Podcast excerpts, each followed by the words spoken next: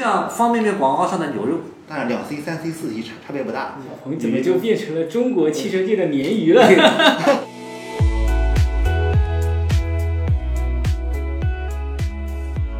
在中国智能汽车硅谷观察行业变化，这里是亭口三人谈。大家好，我是绿星频道许正，这是一档谈话节目，每周和老朋友清华大学汽车博士张康康、资深汽车行业从业者朱玉龙聊聊最不正经的新能源行业动态。这期节目是九月二十三号小鹏 G9 发布会开完第二天录制的，第一次做谈话节目，做的比较慢，里面有些内容不是最新的。上一车网关注更多新能源行业资讯。我有一个这样的感觉，魏小李，大家可能作为新造车势力的代表，觉得他还比较新，但好像最近魏小李纷纷遭遇了一种中年危机的这么一个感觉。小鹏推出了 G9，呃，未来有 ES7，然后 ET 系列整个 NT 2.0平台的产品。理想的话，使用了 L8 来完全对理想 ONE 进行迭代。呃，好像从销量、从市场的角度来看，对于魏小李最近并不是非常的友好。可能从今天我们就从。呃，小鹏 G9 开始聊起。我我知道在座的两位都是小鹏 P7 的车主，你感觉 G9 怎么样？对我感觉 G9 它这个车，呃，很多的设计还是比较能抓年轻人，它挺抓我的至少。当然我的需求也是比较的个性化吧。你比如说，我觉得它的音响特别好，我就特别喜欢。但这些信息是在之前静态试驾，就是在在它发布会之前。发布会之前。然后现在呢，咱们是在发布会之后嘛，咱们买车还是要看配置和价格的。应该再过一会儿，马上就要进行第二场发布会了。现在我们还不知道。呃，应该讲这场发布会好像发布会之后造成的整个风波是之前呃魏小李整个发布会从来没有过的。大家对于新造车势力的印象是它的配置清单会更加清晰一些。为什么要产生配置清单呢？就是传统车企的配置清单可能更多的是一种希望用同一款车型，呃，把更多的不同的需求的消费者能够一网打尽。但是可能大家印象中的新造车势力可能它的配置表会更简洁一些。会有点像我们的苹果手机啊、华为手机一样。我们知道手机它的配置清单是非常简单，对。但是小鹏这次好像做了一个非常复杂的这个逻辑。为什么它会推出这样的配置清单？校长，你觉得它可能代表了小鹏它背后的一种怎样的思维？呃，我个人觉得就是目前来讲极九的特点是跟小鹏现在目前的产品规划跟整个开发节奏是有关系的。我们一直说小鹏是最像特斯拉的，也就是说它其实最不在乎传统的豪华呀、尺寸呀一些消费者比较在意的东西，然后它开发的东西就有点像特斯拉一样，包括快充啊。八百伏啊，但是好像这次都要选配。对，这其实就是面临的一个问题，就是说我们理解正正常的电池，其实更多的时候偏向是一一个一 C 的，就是可能快充功率在八十千瓦，而目前你买到的三 C 电池可能是在一个两百多千瓦，这个技术差距上面其实是挺大的。但是呢，这里头也带来了客观上的成本上升，其实成本可能要差一万多块钱。那么其实从目前它的三电，就既有这个电池，又有碳化硅，那这部分的成本可能就要接近十三四万的这样一个规模。那么对应的，其实它的整个起价就不可能太低。那么这个车呢，又本身因为从整个效率还有续航里程设计的时候，并没有像理想的 L9 那么全全尺寸。那么相对来讲，你看上去加了一些科技的配置，就比较贵。所以，我们其实我觉得一直就面临着这样的一个问题：有没有这个足够的号召力？有没有办法把这个呃这个相当于科技的能力转换到车的这个购买意愿上面？所以说，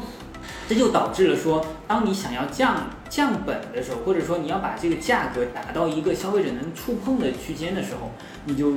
必然说要把一些我们看上去对于这种科技配置给它拿下来，这就显得有点矛盾。嗯，我理解就是说，呃，可能因为这个车的规划可能是在一两年之前，对，它当时对因为原材料的上涨还没有这么这么厉害，对，所以它当时的这些配置它有可能是，比如说可以选择标配，可以选择怎么样，是，但是因为原材料价格一上涨，我觉得这里头其实想要营造的一个就是说，在一个价格区间是合理的。如果你你不把这个低配车型推出来，那这个车的起价就很高，那个就对消费者来讲会有一个购买障碍，人家就不会压根去考虑。然后呢，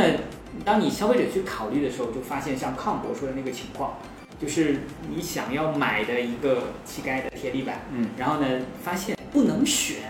这个就有点奇怪。嗯，你作为 PC 的车主，你觉得 G9 你会下单吗？呃，我目前还没有下单。嗯这个刚才校长已经讲了他的一些行业的深层的原因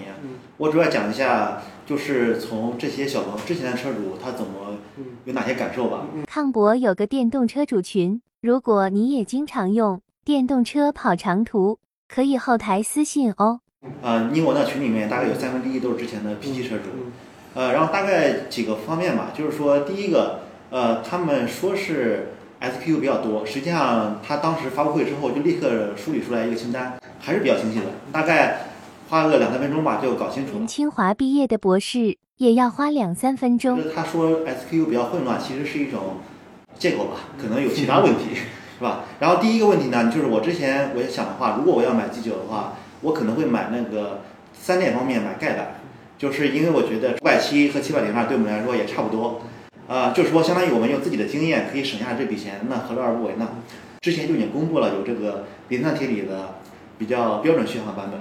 呃，然后我们选上来之后，首先就盯着五百七的那个版本来看，然后呢，一想，呃，之前还宣传的空气悬架是吧？一想那不一定选，但是我也看看选完之后价格多少，我发现咦，怎么选不进去？第二个呢，就是城城市 NGP，呃，就是它叫叉 NGP 嘛，我也想放进去看看多少，但是发现五百七这个版本放不进去，这这时候就产生一种疑惑，叫做就是它 SQ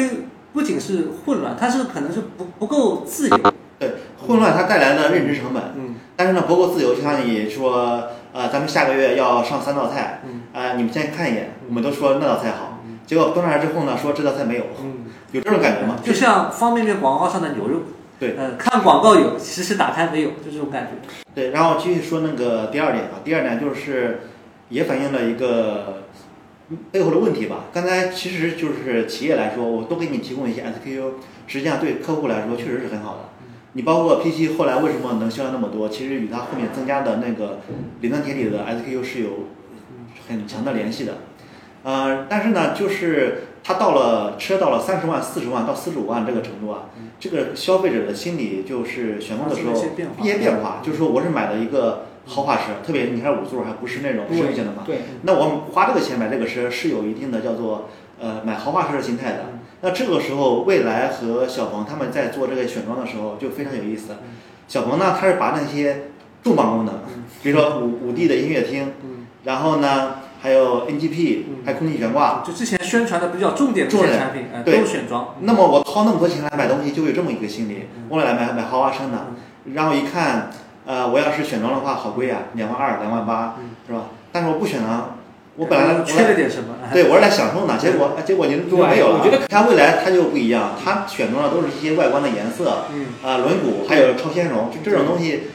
是一种再往上一个层次的对需求，再往上一个层次的对，呃。怎么说呢？就是咱们把一些心理说明白，就是说我不选装，你也不能说我没钱，是吧？我对不喜欢，哎是吧？对对吧？但是你要是说你五力座舱为什么不选？那你很难说我不喜欢，或者说你空气悬挂有肯定好，那其实就是没钱，是吧？那我买豪华车又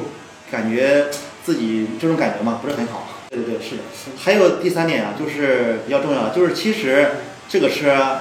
就像那个朱校长说的一样，它成本是很高的，而且是转化成了一些生产力的。你比如说八百伏，还有你比如说它的很多的那个设计吧，它的语音我也体体会过，确实应该是投入了很大的那个精力，而且音乐座舱也是，还有一个专门的一百人团队。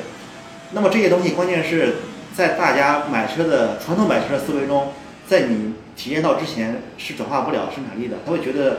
呃，你给我这个东西是很好，但你要，但我并并不觉得它能够相当于比别人贵个五万十万，嗯。啊、特别是八百伏现在还冲不上嗯，它规划的是到二零二五年能有个三千座是吧？嗯。如果真有三千座，呃，如果是这个时候真的有三千座车出现在这里了，那你要说小鹏 G 九这款车，我愿意多花五万买，大家很可能是愿意的，但现在还没有，嗯。是吧？就是说这些东西，它目前花的这些钱还目前还形成不了感知，这样的话，呃，就会让人有点那个可惜吧。搞技术确实很很认真。刚才讲三点，还有最后一点啊，就是一个有四点观点，嗯最重要的，嗯就是说大家可以发现，呃，未来的车，呃，第一代、第二代很清楚，六六八和现在的 ET 是吧？嗯啊、渐渐的改款，ES 七也变成第二代了。嗯呃，那理想更清楚了，就跟手机一样名字都不一样了，嗯，L 六七八九对，啊，六六嗯六座六座五座五座，呃，是吧？就很清晰。现在你看小鹏这几款车，从 G 三到 P 五，到 P 七到 G 九，你要说这四款车是四家公司，也也很合理，对吧？这不像是一家公司，是，对吧？可能觉得就是三就是级别低一些，九可能级别级别到头。关键是什么吧？它可能有一个逻辑线，叫做我产品线我就不按照传统车企去做了，我按照我的后面还有个智能线。但是你智能线又不一样，P 五的智能比那个辅助驾驶啊，比 P 七要好，呃，会有这，然后呢？G 九的芯片是八幺五五，P 五也是八幺五五，但是它们电子电子电器的架构不太一致，所以说它们语音功能也不一样，就是这会让大家觉得是非常混乱的，就相当于说它用一种新的方法来去构建这种产品线，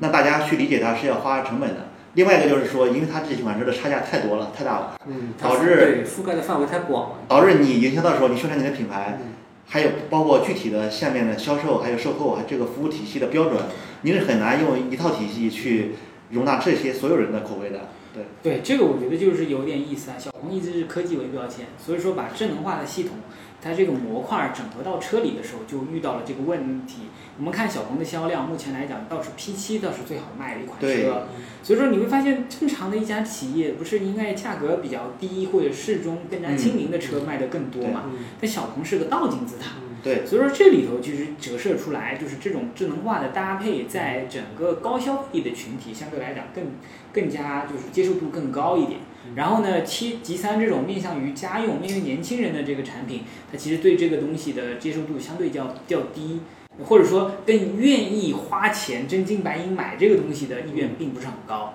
所以说我们会发现，其实这里头有点像攒机啊，就是你那台电脑啊，你要 CPU 啊，内存啊。就小鹏这个可能就是用钢铁直男的想法，就把它整合在一起。对，可惜车跟电脑还是有很大的差异，至少传统观念里头不一样。就是我刚才说这些啊，其实不是我一个人意见，我哪能想那么多？就是群里面啊，怪不得四点意见。呃，两百多个人，有七十多个 P 车主嘛，都开了发布会。后援团。对，对他们就是看的时候，他们就七嘴八舌的把个人心中的意见都给。那个讲出来了，我是把他们给汇总一下。是的，挺好。好，我们聊完了小鹏，再聊蔚来。呃，蔚来给我的感觉，它最近明显可能是这三家里面相对好一些。它我感觉它在两条腿走路啊。首先，我们在呃，neo 的 APP 上，我们可以看到斌哥和力宏这两天正在欧洲啊，在欧洲出现在很多国家，德国布达佩斯，马上他们会在柏林。呃，召开那个欧洲的发布会，然后我们也能在各个渠道能关注到未来在欧洲的多方面的布局，这是第一条。然后第二条的话，ET 五马上将开启交付。胖博，你觉得 ET 五能做到叶红总说的，呃，挑战宝马三系的这个销量吗？对，我觉得未来整体来说还是比较稳的。虽然说它销量已经持平很久了嘛，但我感觉它的无论是它的用户的。呃，忠实度，还有它品牌一贯的宣传的这个调性，呃，我觉得 ET 五只要别出大的问题，是应该是可以超过宝马三系的。呃，这次 ET 五据说还出现一种现象，就是选择盖板的特别多，就连那个最划算的舒享的那个配置都没有选。这这让我就是这背后可能隐含一种一种那个现象啊。据说这部分人群主要来自于三四线城市，就说明他已经有了那种初具豪华品牌的号召力了。叫做不管怎么样，我要买一辆，是吧？这是对盖板盖板入门，不管怎么样，我要买一辆。但一一旦呃有这么一个趋势的话，其实它只要别出大问题，它的这个增长是可以期望出来的。因为其实我们理解啊，在这三家里头，其实未来一直是需要背负用户在往前走。它的口碑、它的豪华感，其实更多的不是说来自于它的技术多先进、它的配置多好，而是说它对于消费者还有车主的尊重，这个圈层的经营。当然，就是这里头我们所有的服务都知道嘛。当你服务十万个用户，跟你服务二十万用户，跟你服务五十万个用户是不一样的。ET 五的话，会把更多的人群加入到原有的千层里面，在原有的四十万以上的这个车型里头。这些用户的这个属性是比较集中的。当然，其实从 ES 八到 ES 六，其实是到 EC 六，其实是会有一些分层。那 ET 七的价格呢，其实也能够跟原来可以跟得住。但 ET 五的这个有点往下了，对它其实是会把这个不同的人放到里面去。就像我们以前觉得奔驰车主到后面买这个。低价版的这个奔驰车主，他们其实本身的消费画像是不一样的。不一样的，嗯。那么，那么其实像德系，它并没有那么好的服务体系，或者它不会把大佬跟这个这个像我们讲中产阶级跟一个小年轻放在一起，当他们重现在同一个充电站，重现从在同一个牛屋的时候，他们之间的这个身份落差就会使得这个圈层会变得更割裂。嗯，那这样的话呢，我理解下来，对未来的服务端的压力可能会变得更大一些会。变得更大一些？对，但关于这个朱校长这两个观点啊，就第一个，它的销量上涨之后，能否服务的人员能够撑得住，或者成本会不会上升，以及这个 ET 五这个车价格最便宜，会不会使圈层下降？然后我觉得说的很有道理啊，但是我提供一个不同视角，因为我也下定了嘛。嗯，就是第一个就是，呃，我感觉啊，就是说，其实很多企业，包括其他企业一样学过来嘛，其实在这方面的投入也不小，但是最后获得的这种效果差别非常大。然后我最近就是我也订了那个 ET 五，就最近和他们的已经大定交了，大定了。尊敬的未未来来车主就 存在在这里。嗯啊，第一个呢，就是我发现和他们的那个嗯交付和他的销售，就是嗯交流的时候就很好，对方不是冷冰冰的人，但是这个尺分寸也把握的也非常好，而且呢，就比如说我不要申请什么家电的两万补贴嘛，呃，他一下子唰把一个非常详细的一个流程图就弄过来了，我就只要按操作两分钟搞好了。要是但但是如果是其他的话，可能就没有那么贴心，呃，然后我就感觉虽然说你这个呃客户增长，然后这个服务的成本肯定会增长，但是像未来这样的，你真的投入的成本获得这样好的服务，主要还是依赖于它企业的一种文化，就是它这种服务客户的文化，可能已已经是从它上面的领导到下面的这个基层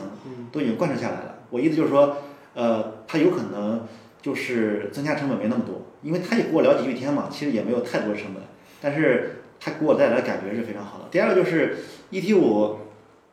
你要说它便宜吧，它也不便宜，对是吧？像你所说的哦三十万，这就是这个。问题，就是说我们会理解，就是哪怕就是买 ET 五是同样的配置的人，选 Bus 不选 Bus 钱差不少。哦，然后像你说的刚才的盖板，就是盖板再加 Bus 的话，那这个可能会探很这也是 ET 五能够能够对扩圈的一大原因。扩圈，对恰恰到了一定的人的很多人的心理界限了。对对我个人感觉，因为呃，服务的话，它和我们之前一直在汽车工业领域习惯的，能够用大量的像呃大量的量来摊薄的成本，比如说模具成本、开发成本，它是不一样的。服务它可能是没有办法快速的摊薄，它可以边际效益下降，但是可能不是线性，对它可能会有一个一个一个一个渐进线，有一个天花板。所以的话，可能这个观点，我觉得校长我可能更更占你这块。嗯但是如果量再上到一定层层级的话，呃，那可能就是。我觉得这也是他规划第二品牌的原因吧。如果第二品牌的话，他就有完全的理由把服务服务水平拉开，对做差异化。是对如果再把购置成本从二十八万再往下走，那可能就真的需要第二品牌。对，这个是有道理的。反正其实我们讨论差异是这样子的，就是如果说我的客户增加之后，然后如果我的服务人员也同样增加了同样的比例，其实对我来来说是可以接受的，因为它车价卖的高嘛。嗯但关键就是万一它这个服务这个组织增大之后，它这个组织会不会崩坏，嗯，是是吧？是这个问题。是的，这个其实我们看斯特兰蒂斯，你现在买这个这个就是玛莎拉蒂跟阿法罗密欧，如果在一起的话，如果它其实这两个圈层是不一样的，价格差距也比较多。所以我理解就是说，在这个过程中，如果你是做强粘性，特别是以一种车主俱乐部的形式在做，把过于悬殊的群体在一起的话，这个其实确实有点像这个。嗯，就是大融合嘛，不同收入群体的在同一个地方放在一起，这确实会有一些差距。但是我觉得这也是未来在努力尝试的地方。呃，康我讲的这个一套整个服务的网络，它其实是在很多地方是做的非常非常优秀。那么到了这个时间点上面，这个能力是不是可以支撑更多的车主？这个是我们要拭目以待。未来后后一阶段国内市场发展的一大挑战。是的，对，嗯呃，在海外的话，你们觉得未来在海外看好吗？一个就是我觉得中国的电动汽车，当然不止未来，未来还有将来还有其他人去出啊，整体的产品竞争力是是有的。但是你要是去的话，还是面临一些问题。你比如说具体的问题，你像未来的话，呃，你你换电站没有建起来，就像最早期一样。对。第二，你这个服务与文化有关关系，你你能不能建立起来文化那个服务体系？呃，然后外那个国外市场它是否吃这一套也不好说。另外一个就是那个智智能这一块儿，有些与语言有关系嘛，包括你的界面啊，还有呃语音啊，都有语言关系。那到那边会不会有问题啊？这也不好说。另外一个还有就是普遍的那个德系车，它整体的操控和驾驶性是比较好的，就是说他们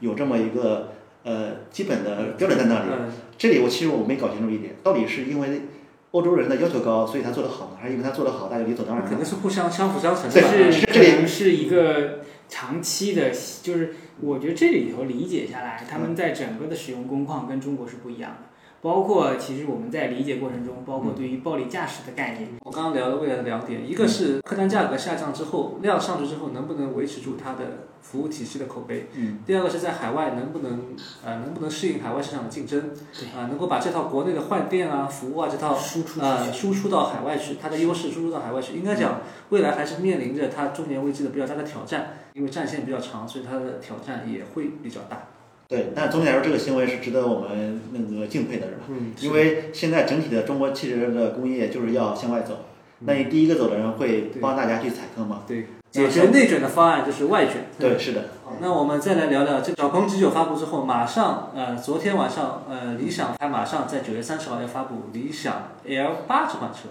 应该讲，作为理想 ONE 的替代品，它可能和小鹏 G9 会形成非常强烈的市场竞争。我们也在业内也一直能够听说它要上电动车，它要上八百，但是好像最近能够看到的它的 L L 系列，可能还更多的还是它的原来的这些呃差增程式的一些打法。应该讲，呃，你们觉得理想后续呃 L 八上市之后，会不会对 L 九之间呃在内部形成比较强烈的这样的竞争关系？对，我觉得 L 八和 L 九因为比较像嘛，就是第三排短了一点，造成竞争是必然的。但是对理想这个车整体来说，我觉得问题不大，嗯，因为它这几款车本身就比较像，包括后面的六七也会比较像。你看得出这是理想 L 几吗？他们他的目标应该就是说我用一个同样的产品理念，就是呃产品定义比较好，然后用料也比较足，功能也比较多，我要划分成不同的价格的层次，把这个人群全全圈起来，就比较实用的车型。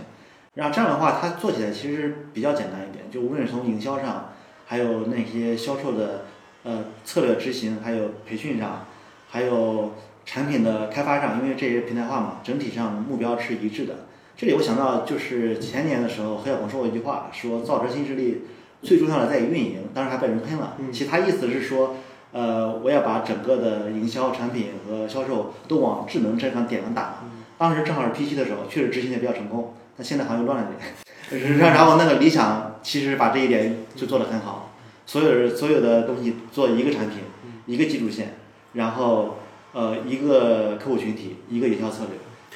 但是从呃，他如果内部竞争认为这是他一种内部的良性竞争的话，他现在可能面临一个外部竞争，就是华为。他可能定义了一个比较好的产品线，但是问界现在把这个产品线同样啊铺开，问界后面可能会有 M 9啊 M 5 M 7 M 9同样拉开类似的产品线。然后我们从上个月八月的销量可以看出，问界它可能有更好的渠道，它可能在康博你刚刚说的运营运营这个层面做的也非常好。所以的话，呃，它上个月有一万多的销量，而可呃可能是理想的三倍左右。呃，就是你觉得后面，呃，理想面对华为的竞争，它会有怎么样的怎么样的反应？我觉得又是一个客户群体的问题，因为其实我理解，就华为是非常，特别是这个消费 BU 是很看重理想的这个策略，因为它开拓了一个中国比较就是相当于说宜家的这个这个思路，就是把家庭用车跟你的个人绑在一起，用奶爸这个系列去去分。那么其实我理解就是后续从 L 六到 L 九，基本上可以把二十五万到四十五万的这个奶爸的需求全部 cover 住。L 六可能会下打到二十五万这样。对对，因为它其实是三十万内最好嘛，一般三十万，呃，就五十万内最好就四十五万，然后就是这个四十万的可能是三十五万，它其实用这样一个一个一个中性的来来去弄。那么我理解就是说，在这个过程中，华为就是更多的是说它是一个广谱的，通过它的这个销售策略、销售渠道，可以触达到更多的消费群体。然后呢，因为你本身呃在整个体验店里头用，你如果用华为的手机的话，整个呃基于鸿蒙的车机，整个销售体验它会静态特性体验的会比较多。那么其实这里头就翻过来讲，就是说在我们合资企业里头，在原来的轿车。在这个十到十五万这个车型段，甚至八到十五万这个段，因为这是中国人原来平均购买的一个车价，包括购置税折算，大概中国就是三个月购买油车的平均车价大概在十三万。那么这样的话呢，我们其实可以理解下来，就是层层叠叠，更多的是对一个比较大众的市场比较有效。这样的话，你每款车都能够实现月销上万。那么你在三十二十五万到这个四十五万这个市场上面，又加上有其他这个车型的竞争，那目标市场是相对来讲是有限的。那那从理想的策略来讲，更多的是在把这个需求段的这个客户需求完全的压榨出来。那这个这种策略呢，其实是在现有的技，就因为其实要投入差异化，那你对于你的车辆的这个技术路线、动力总成，包括布置要有大的变化。那么在目前的这个尺寸体系下面，它其实变动的是比较小，比较小的。就是这个有点像是最用用最小的投入做最大的产出，把它之前成功的经验朝更下层的层市场进行复制。对，像这个策略也理想也不是第一个做的，其实。咱们汽车产业最近几十年都这么做，是吧？是，确实是成功的。对，所以大家也在问，你 P 七怎么不不出了个 P 五？那 P 五你出了，但好像不是 P 七，不是 P 七，缩小版。对对，就是这么一个问题。嗯，好。那今天我们回顾一下，刚刚我们聊的三家遇到中年危机的这个新造车势力，第一代新造车势力。呃，小鹏的话，它可能呃，G 九作为重磅车型上市之后，可能引起了更多的争议。呃，它能不能站稳之前它没有站稳的？呃，三十五万以上的市场，那对小鹏来说是一个挑战。小鹏是从下往上打，那未来是从上往下打。ET 五能不能啊，能够完成它往外拓宽销量的这么一个任务？第二品牌什么时候能够上市？那可能是它国内市场面临比较大的问题。海外市场的话，它应该说迈出了我们值得我们敬佩的第一步。但是能不能将国内成功的经验复制到欧洲，让欧洲消费者能够买为一个中国的豪华新品牌买单？可能也也有比较长的路要走，呃，理想的话，它将它的成功的经验从 L 九复制到 L 六，啊，面对差呃增程式或者说插电混动这样的政策不明确的呃这样一个新能源市场，它能不能也迈开它的第二条腿，纯电动来进行开拓？现在好像还没有最新的消息，应该说他们三家都面临着相应的中年危机，给出了一定的解决方案，但是应该讲在国内这样。比较卷的这么比较红海的这样一个市场，还是面临着比较大的挑战。对，反正如果是从两个角度来看这三家企业的话，就是说，呃，理想它在产品和技术上是非常的稳妥的，然后它是与用户紧紧的紧呃联系在一起，然后像后面的纯电也会推得慢一点嘛。就是它总体来说，它在技术产品上都不追求一个前卫先锋，只追求我与用户绑定在一起。然后未来的话，它是其实很多东西都在探索，呃，出国啊，还有那个很多的技术嘛都在探索。但是呢，它时刻与用户绑定在一起，就是说这样的话让自己走得很稳。然后小鹏的话就有点像特斯拉，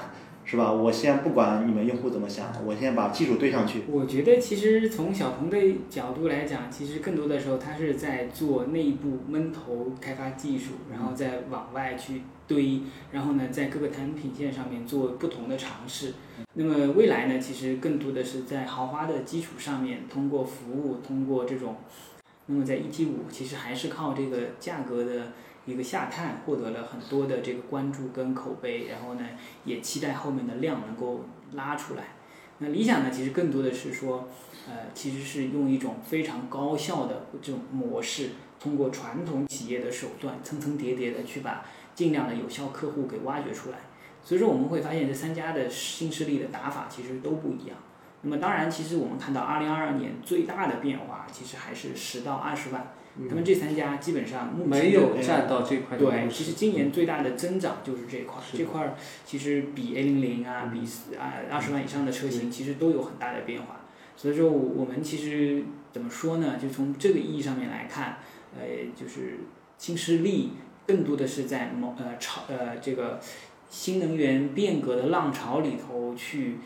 就是站在潮尖，但是一波一波的浪潮过来之后，那再过几年，他们谁在浪头，谁在浪尾，这个就很难说。我们一直要关注这些企业，然后看看他们的最新的产品、最新的技术。应该讲竞争还是很激烈，但是魏小李还是有自己特有的优势。对，是。对，刚才说到就是小鹏，他在技术上走的一直比较激进。然后相对另外两家来说，他对满足大众需求这一块没有像另外两家那么，呃细节嘛。是我这个不是贬低他，我这个是从行业的角度来说，我是我是那个赞许他，因为最后不管他这个车卖的好不好，他这些技术会给整个的这个行业做出示范，是吧？你比如说两年前 P 7瞬间是给了很多企业这个压力了。你看这两年，无论是合资企业的车，还是新势力的车，它的泊车这个小鹏怎么就变成了中国汽车界的鲶鱼了？是有那么点意思，是吧？有那么点意思。我意思就是说，我站在这个从业者角度来说，我是非常赞扬这这这一点的，就是说他是其实是它是在呃不知不觉之中就造福了所有消费者。嗯，我理解你作为车主，你的希望是他能够在对用户的感呃感知方面，对用户心态的揣摩方面能够做得更好一些的话，他就能更好。对，因为我希望这样的人能活得很好呀，嗯，是吧？这样对整个行业都都有。好，感谢大家能够看到这里，每周一期最不正经的新能源行业新闻，我们下期再见。下期再见。拜拜，拜拜。